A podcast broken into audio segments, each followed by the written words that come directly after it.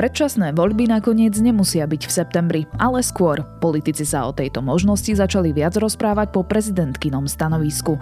Varovala, že ak parlament bude pokračovať s populistickými návrhmi, žiada skorší termín volieb.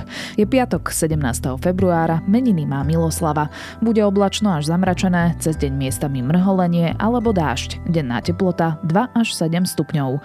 Počúvate Dobré ráno, denný podcast denníka ZME s Janou Maťkovou.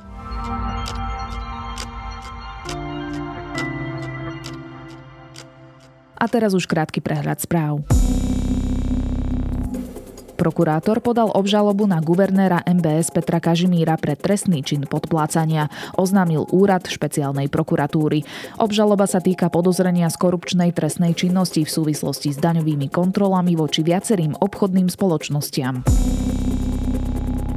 Predvolebná kampaň zrejme rozvráti štátny rozpočet.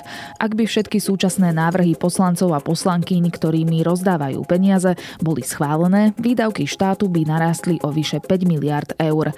Do volieb pritom ostávajú ešte tri parlamentné schôdze. Parlament označil súčasný ruský režim za teroristický a Rusko ako štát podporujúci terorizmus. Národná rada opäť odsúdila ruskú agresiu na Ukrajine a vyjadrila podporu nezávislosti a zvrchovanosti a územnej celistvosti Ukrajiny.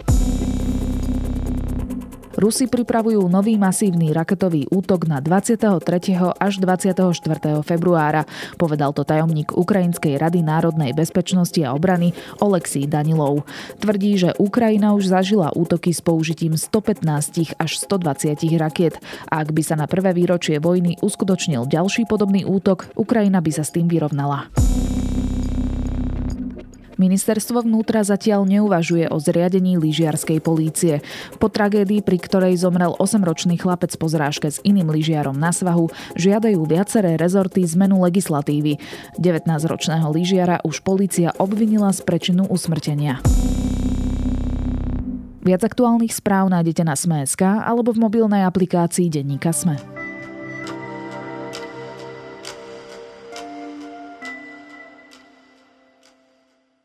Súčasná politická situácia je pre Slovensko neúnosná, oznámila prezidentka Zuzana Čaputová s tým, že ak by parlament pokračoval v legislatívnom chaose, žiadala by skorší termín predčasných volieb. Medzi tým sa Smer v parlamente snaží presadiť na miesto septembrového júnový termín a začínajú o ňom čoraz viac hovoriť aj poslanci bývalej koalície. Budú nakoniec voľby skôr? Využije prezidentka svoju právomoc zostaviť úradnícku vládu? Budem sa pýtať komentátora denníka ZME Petra Tkačenka. Dianie, ktoré v parlamente sledujeme v posledných dňoch, je skôr chaosom než zodpovednou správou veci verejných. To, čo vidíme, som nazvala dnes legislatívnou smršťou a to je dôvod, pre ktorý som dnes vyzvala politických lídrov, aby túto smršť zastavili alebo aby rozhodli o skoršom termíne predčasných volieb, pretože tento spôsob správy veci verejných ohrozuje ústavné princípy a ohrozuje naše verejné financie. Peťo, čo myslíš? Ako veľmi prezidentka ľutuje svoje skoršie rozhodnutie, že nechá vládu Eduarda Hegera dovládnuť až do septembra? Podľa mňa ona neľutuje to rozhodnutie ako také, že to urobila, ale ľutuje to, ako sa to vyvrbilo v zmysle, že čelila za to pomerne ostrej kritike a že parlament sa jej v zásade vysmial za to rozhodnutie, ale podľa mňa si za to naozaj môže sama. Čiže je to pre ňu do istej miery poučenia, neviem, či ešte bude mať priestor ho využiť. E, no na druhej strane mala vôbec inú možnosť? Jej podmienka bola, nech sa zhodnú na termíne predčasných volieb a oni sa zhodli. Jej podmienka bola, aby sa zhodli na termíne predčasných volieb do konca júna 2023. Mojou preferenciou sú naďalej predčasné voľby konané v prvej polovici tohto roka, teda do leta. A keď túto podmienku kládla, vedľa nej stál napríklad vtedajší predseda vlády Eduard Heger, ktorý implicitne tým, že od nej prevzal to poverenie za daných okolností, tak súhlasil s tým, že sa bude usilovať a že to bude jeho prvorada a v zásade posledná úloha v úrade predsedu vlády e, zorganizovať a získať hlasy pre predčasné voľby v danom termíne. V okamihu, keď on na túto implicitnú úlohu, s ktorou pôvodne súhlasil, rezignoval, ona mala inú možnosť. Ona mala možnosť mu to poverenie odobrať a vymenovať tam inú vládu, alebo aspoň, keď nie rovno odobrať, mohla povedať, že ona to myslela naozaj vážne a že sa bude podľa toho správať. E, nikde naozaj nebolo napísané, že ona teraz má prísť s tým, lebo ona v tomto veľmi nerád, ale v istej miere musím dať zápravdu Oľano, keď hovoria, že ona iniciatívne vystúpila s tým, že súhlasí so septembrom. A preto, ak by boli politické strany schopné nájsť konsenzus iba na septembrovom termíne predčasných volieb, je to pre mňa ešte stále akceptovateľná možnosť. Je pravda, že ona si ten september nevymyslela, tie reči už sa viedli predtým, ale ona sama naozaj predstúpila a povedala, že e, síce stále chcem, aby to bolo do konca júna, ale budem súhlasiť aj so septembrom. Tak v tom okamihu e, bolo zrejme, že oni nemajú dôvod e, správať sa inak. Čiže áno, mala, mala pomerne veľa iných možností, ale z najrôznejších dôvodov, podľa mňa aj z toho dôvodu, že jej sa nechce ísť do politických konfliktov, tieto možnosti nevyužila a siahla po tej najpohodlnejšej, že sa to nevyplatilo na jednej strane jej a v prvom rade nám ako občanom, ktorí to musíme najviac znášať dôsledky toho rozhodnutia. Opäť hádam bude slúžiť ako istý typ poučenia, dúfam. Jej včerajšia reakcia bola ale jasná a dotýka sa najmä toho, aké návrhy začínajú poslanci predkladať. Igor Matovič hovorí o 500 eurách pre každého, kto príde k voľbám. Smerodina navrhuje, aby štát hromadne vyplácal náhradu majiteľom pozemkov pod diálnicami a cestami prvej triedy. Minulý týždeň schválili obedy zadarmo. To všetko dokopy stojí vyše 5 miliard eur. Im je už úplne jedno, z čoho to zaplatia?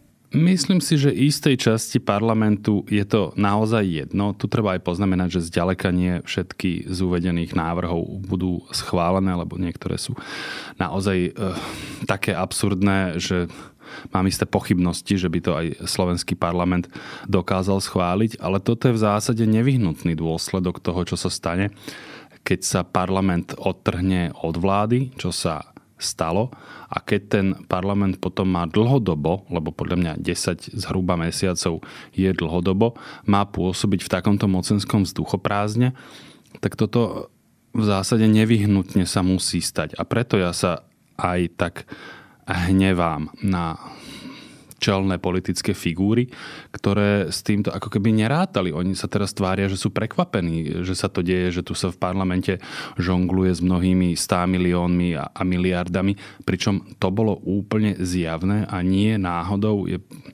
v zásade nepísané pravidlo, že keď príde k takémuto mocenskému rozvalu, tak tie voľby majú byť naozaj čo najrýchlejšie, tak aby sa ustanovili nové ústavné, ale aj politické poriadky. To znamená, že vznikne vláda s nejakou koherentnou väčšinou, ktorá sa navzájom kontroluje, funguje tam nejaké brzdy a protiváhy.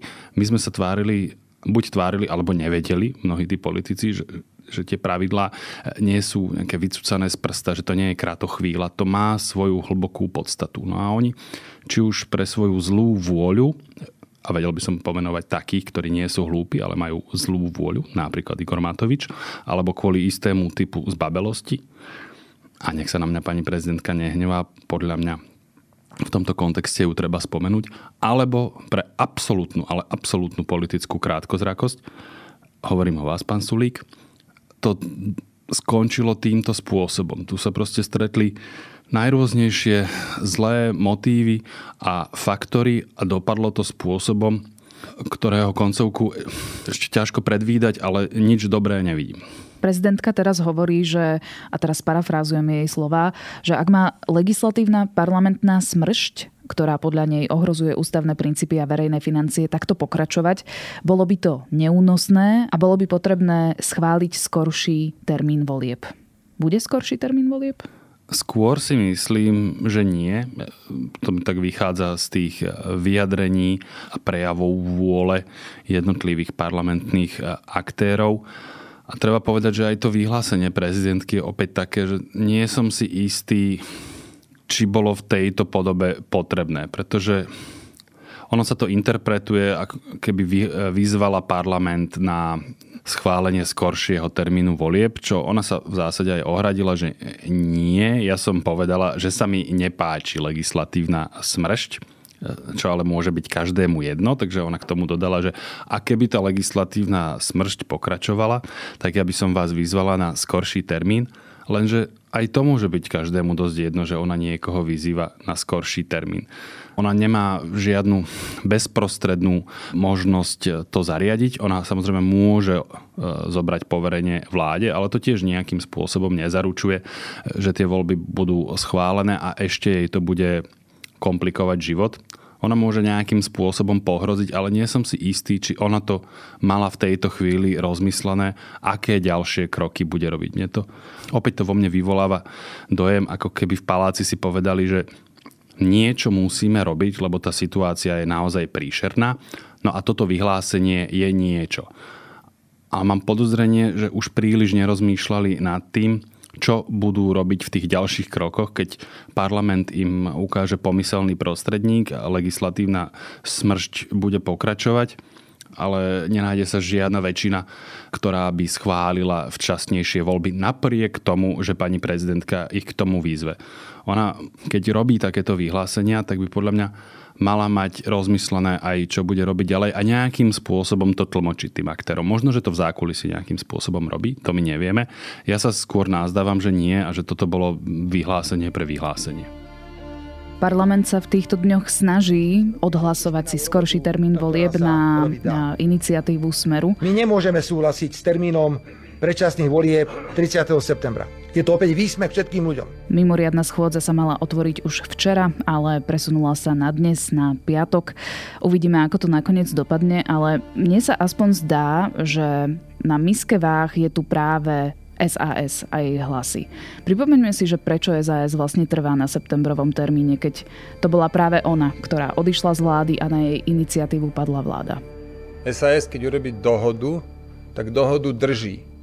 Nedá sa predsa tak fungovať, že čo platilo včera, už neplatí zajtra a čo sa dohodlo včera, už, už dnes je iný deň a hotovo. My sme strana, ktorá si dohody ctí a ktorá dohody drží. V prvom rade sa mi žiada povedať, že áno, tvoje zdanie je úplne presné práve vďaka alebo kvôli, záleží kto sa na to ako díva.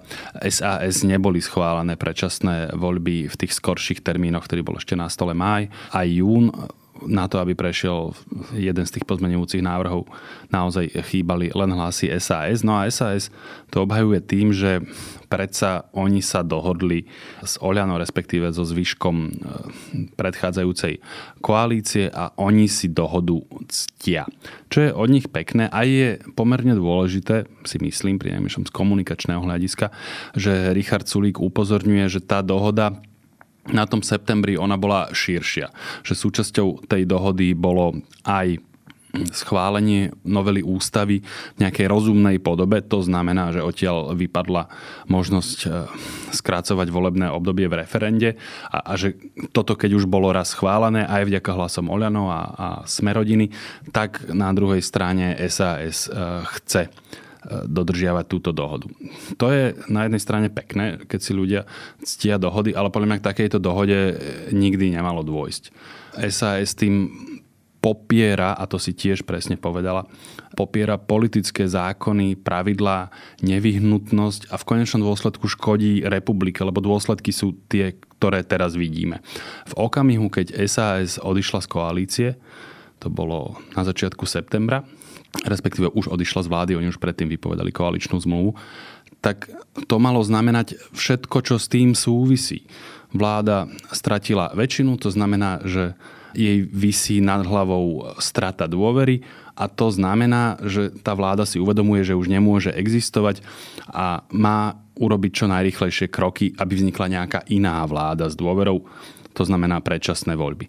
No a keď to tá vláda nie je schopná urobiť, že to nechápe tie dôsledky, lebo napríklad ako pán Vetrák sa tešia, že sa im pohodlnejšie vládne a predsa na hlasovanie v parlamente vôbec netreba väčšinu, to je nejaký výmysel liberálnych kaviarenských elít a židojašterov. Na väčšinu zákonov potrebujete v parlamente 67-68 hlasov, to je priemer bežný. Tak im to treba pripomenúť úplne explicitne.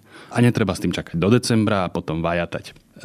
teraz už som aj trochu zabudol tú pôvodnú otázku, ale že prečo? No, myslím, že už som to spomínal, lebo v SAS sú, áno, sú tam aj nejaké vnútorné pnutia, to asi uh, nebudeme sa tváriť, že nie. V tom klube tam sú ľudia, uh, pre ktorých je pomerne dôležité, aby dlhšie dostávali poslanecký plat a to sa im zdá uh, zhruba také dôležité ako vec štátneho záujmu.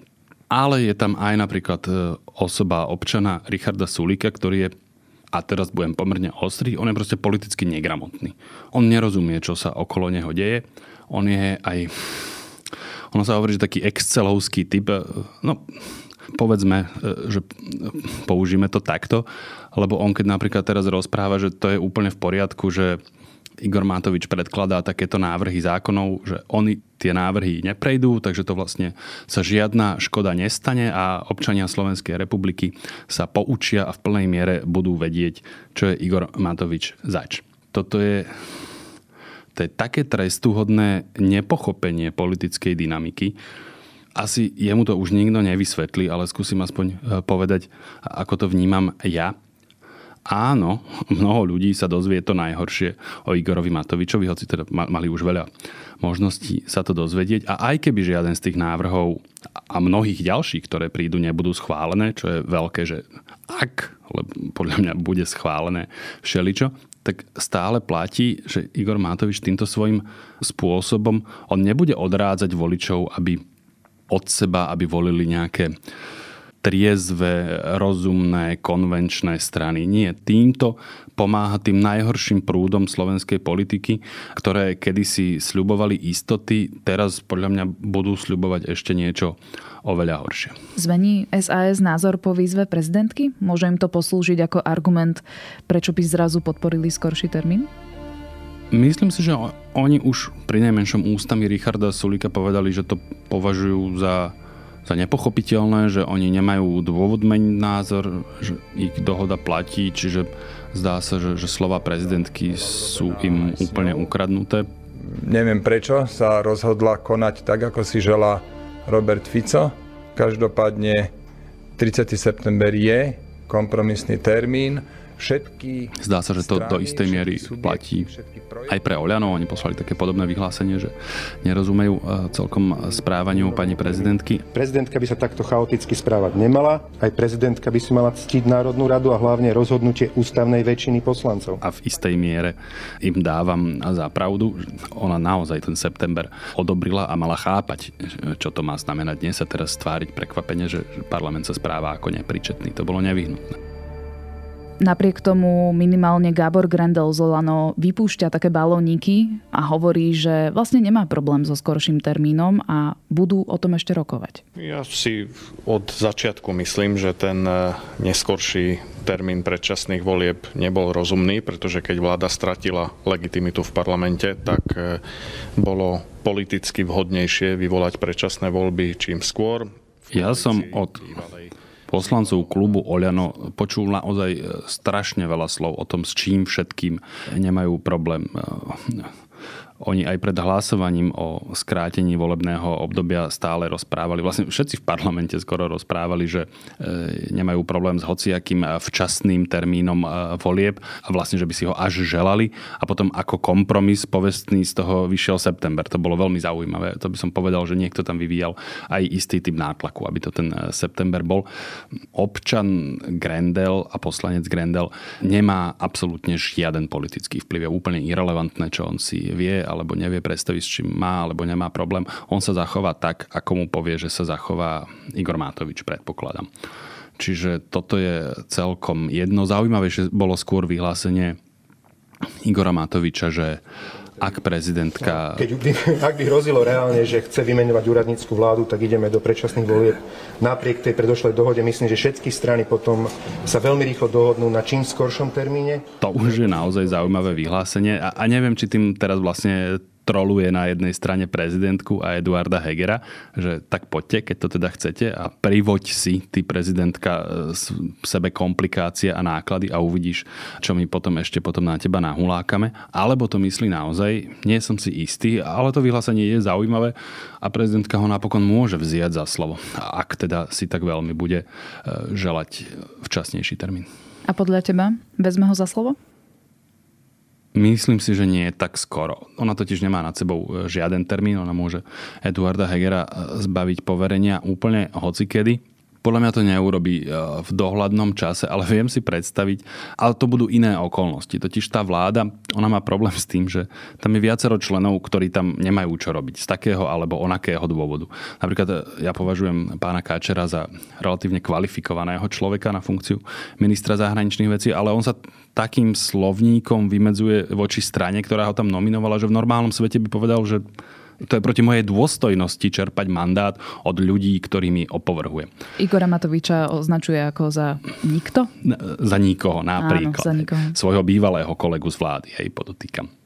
Takže nejaký prejav osobnej integrity by mohol byť napríklad to, že v tej vláde nebude. Ale sú tam aj ľudia, ktorí prejavujú istý typ nekvalifikovanosti a, a početných zlyhaní. E, mám na mysli pána Lengvarského alebo pána ministra vnútra Mikulca a myslím, že e, poslucháči a poslucháčky si dosadia a mnoho iných ľudí. No ale tú vládu nemožno normálnym spôsobom rekonštruovať, to znamená, že odvolať e, členov a, vymenovať nových. Teraz už, už aj to odvolávanie je také ústavne pochybné, e, to, to zbavovanie poverenia, ako sa to stalo Igorovi Matovičovi, ale už vôbec tam nemožno doplniť nikoho ďalšieho. Čiže prezidentka ak budú proste nejaké problémy, budeme mať dve možnosti. Buď tam ľudí, ktorí tam nemajú čo robiť, nechá, alebo ich bude postupne odvolávať a pán Heger e, ako predseda vlády alebo niektorí ďalší budú nakoniec e, riadiť pod 3-4 rezorty, čo je aj v našej osobitej republike asi neudržateľné. Čiže toto napríklad by mohla byť ako jedna z ciest, keď by ona povedala, že ale toto už sa proste ďalej nedá, takže mi nezostáva nič iné, len vymenovať novú vládu ale nemyslím si, že k tomuto kroku siahne preto, aby donútila parlament schváliť predčasné voľby. predčasnejšie voľby. No a čo teraz? Lebo sme naozaj, žijeme chaotické dni. Každý deň tu máme nový návrh Igora Matoviča. Každému, kto príde voliť v nasledujúcich eh, parlamentných voľbách, tých predčasných v tomto roku, Slovenská republika vyplatí 500 eur bez akýchkoľvek daní a odvodov. V návrhu navrhujem, aby sa základný plat poslanca znížil len na jednom násobok priemernej mzdy. Čiže čo sa stane? Čakáme na parlament, kým sa nájde 90 poslancov, ktorí si odhlasujú skorší termín volieb, alebo čakáme na prezidentky na rozhodnutie? Podľa mňa čakáme na 30. september. Nazdávam sa. Stále to tak vyzerá. Budeme čakať na každý koniec parlamentnej schôdze a budeme dúfať, že tam nebude schválené nič fatálnym spôsobom deštruktívne pre Slovenskú republiku. A v podstate čakáme na to, aby, aby tá radikálnejšia opozícia, ktorá stojí voči či už predchádzajúcej alebo terajšej koalícii, aby narastla do takých rozmerov, že už nebude možno ani teoretická alternatíva, že sa, že sa poskladá eh, niečo normálne. A teraz si trochu zakonšpirujem a poviem, že ja mám taký pocit, ako keby o to Igorovi Matovičovi išlo. Že on bude naozaj trolovať, šponovať. On vie, že sebe vlastne moc nepomôže ale môže uškodiť úplne všetkým ostatným a pomôcť tým najspodnejším prúdom Slovenskej republike, lebo Slovenská republika a jej občania sa dopustili z jeho pohľadu ťažkého zločinu a zlyhania, že neocenili jeho genialitu a, a všetko, čo on nám chcel priniesť a preto by sme za to mali v primeranej, to znamená veľmi veľkej miere pikať. A kto už lepšie by to vedel zariadiť ako Robert Fico napríklad s, s nejakým pánom Mazurekom a podobne. A trikrát počiarkujem, toto je ako keby moja e, konšpirácia, respektíve dohad. Dohad je, je možno lepší výraz. Ale keby to Igor Matovič chcel, nerobil by to inak, tak to poviem. A ak to aj nie je jeho cieľ, je mu zjavne úplne jedno, čo s touto republikou bude. Jemu je to naozaj srdečne ukradnuté, on to považuje za svoj posledný valčík a užije si ho v plnej miere. Pretože práve Igor Matovič hovorí, že oddialme tie parlamentné voľby čo najďalej, aby sa Fico nedostal k moci? Podľa mňa on nie je taký hlúpy. On, on je všelijaký, všelijaký ale, ale hlúpy nie je. On veľmi dobre vie, že medzi tými osobami, ktorým oddialenie volieb pomáha, je v skutočnosti Robert Fico. A to nie je náhoda, okrem toho, že mu to, to predlžovanie umožňuje predložiť aj ten jeho valčík, ktorý som spomínal. Buď tomu Ficovi chce pomôcť, alebo je mu to jedno. On to naozaj nerobí preto, aby udržal Roberta Fica na dištanc od Slovenskej republiky. To je mu, hovorím, buď jedno, alebo nám ho aj vlastne s radosťou dopraje. Čakajú nás neveselé mesiace. Budem rád, ak to budú mesiace a nie roky. Toľko Peter Tkačenko, komentátor Denníka Sme.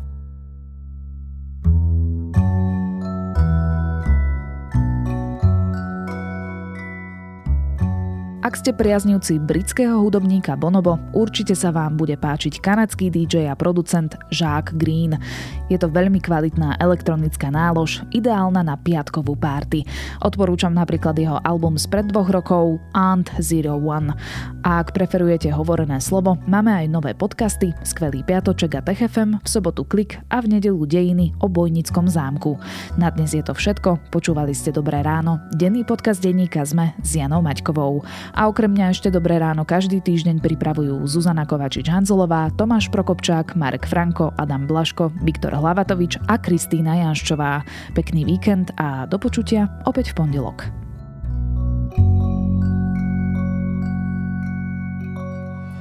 Povedali o nás aj toto. Najlepší podcast pre sobotné upratovanie. Tento podcast je dosť zábavný, keď asi má byť vec informačný. Technologický podcast pre široké publikum s osobitnými moderátormi. Kto je osobitejší, ty alebo ja? To tam nebolo napísané. Ja som to iba chcel potešiť a rozosmieť. Dobre, poď, buď ešte viac dynamický. Počúvate každú sobotu technologický podcast Klik. Nezabudnite podcast Klik. Podcast Klik. Klik.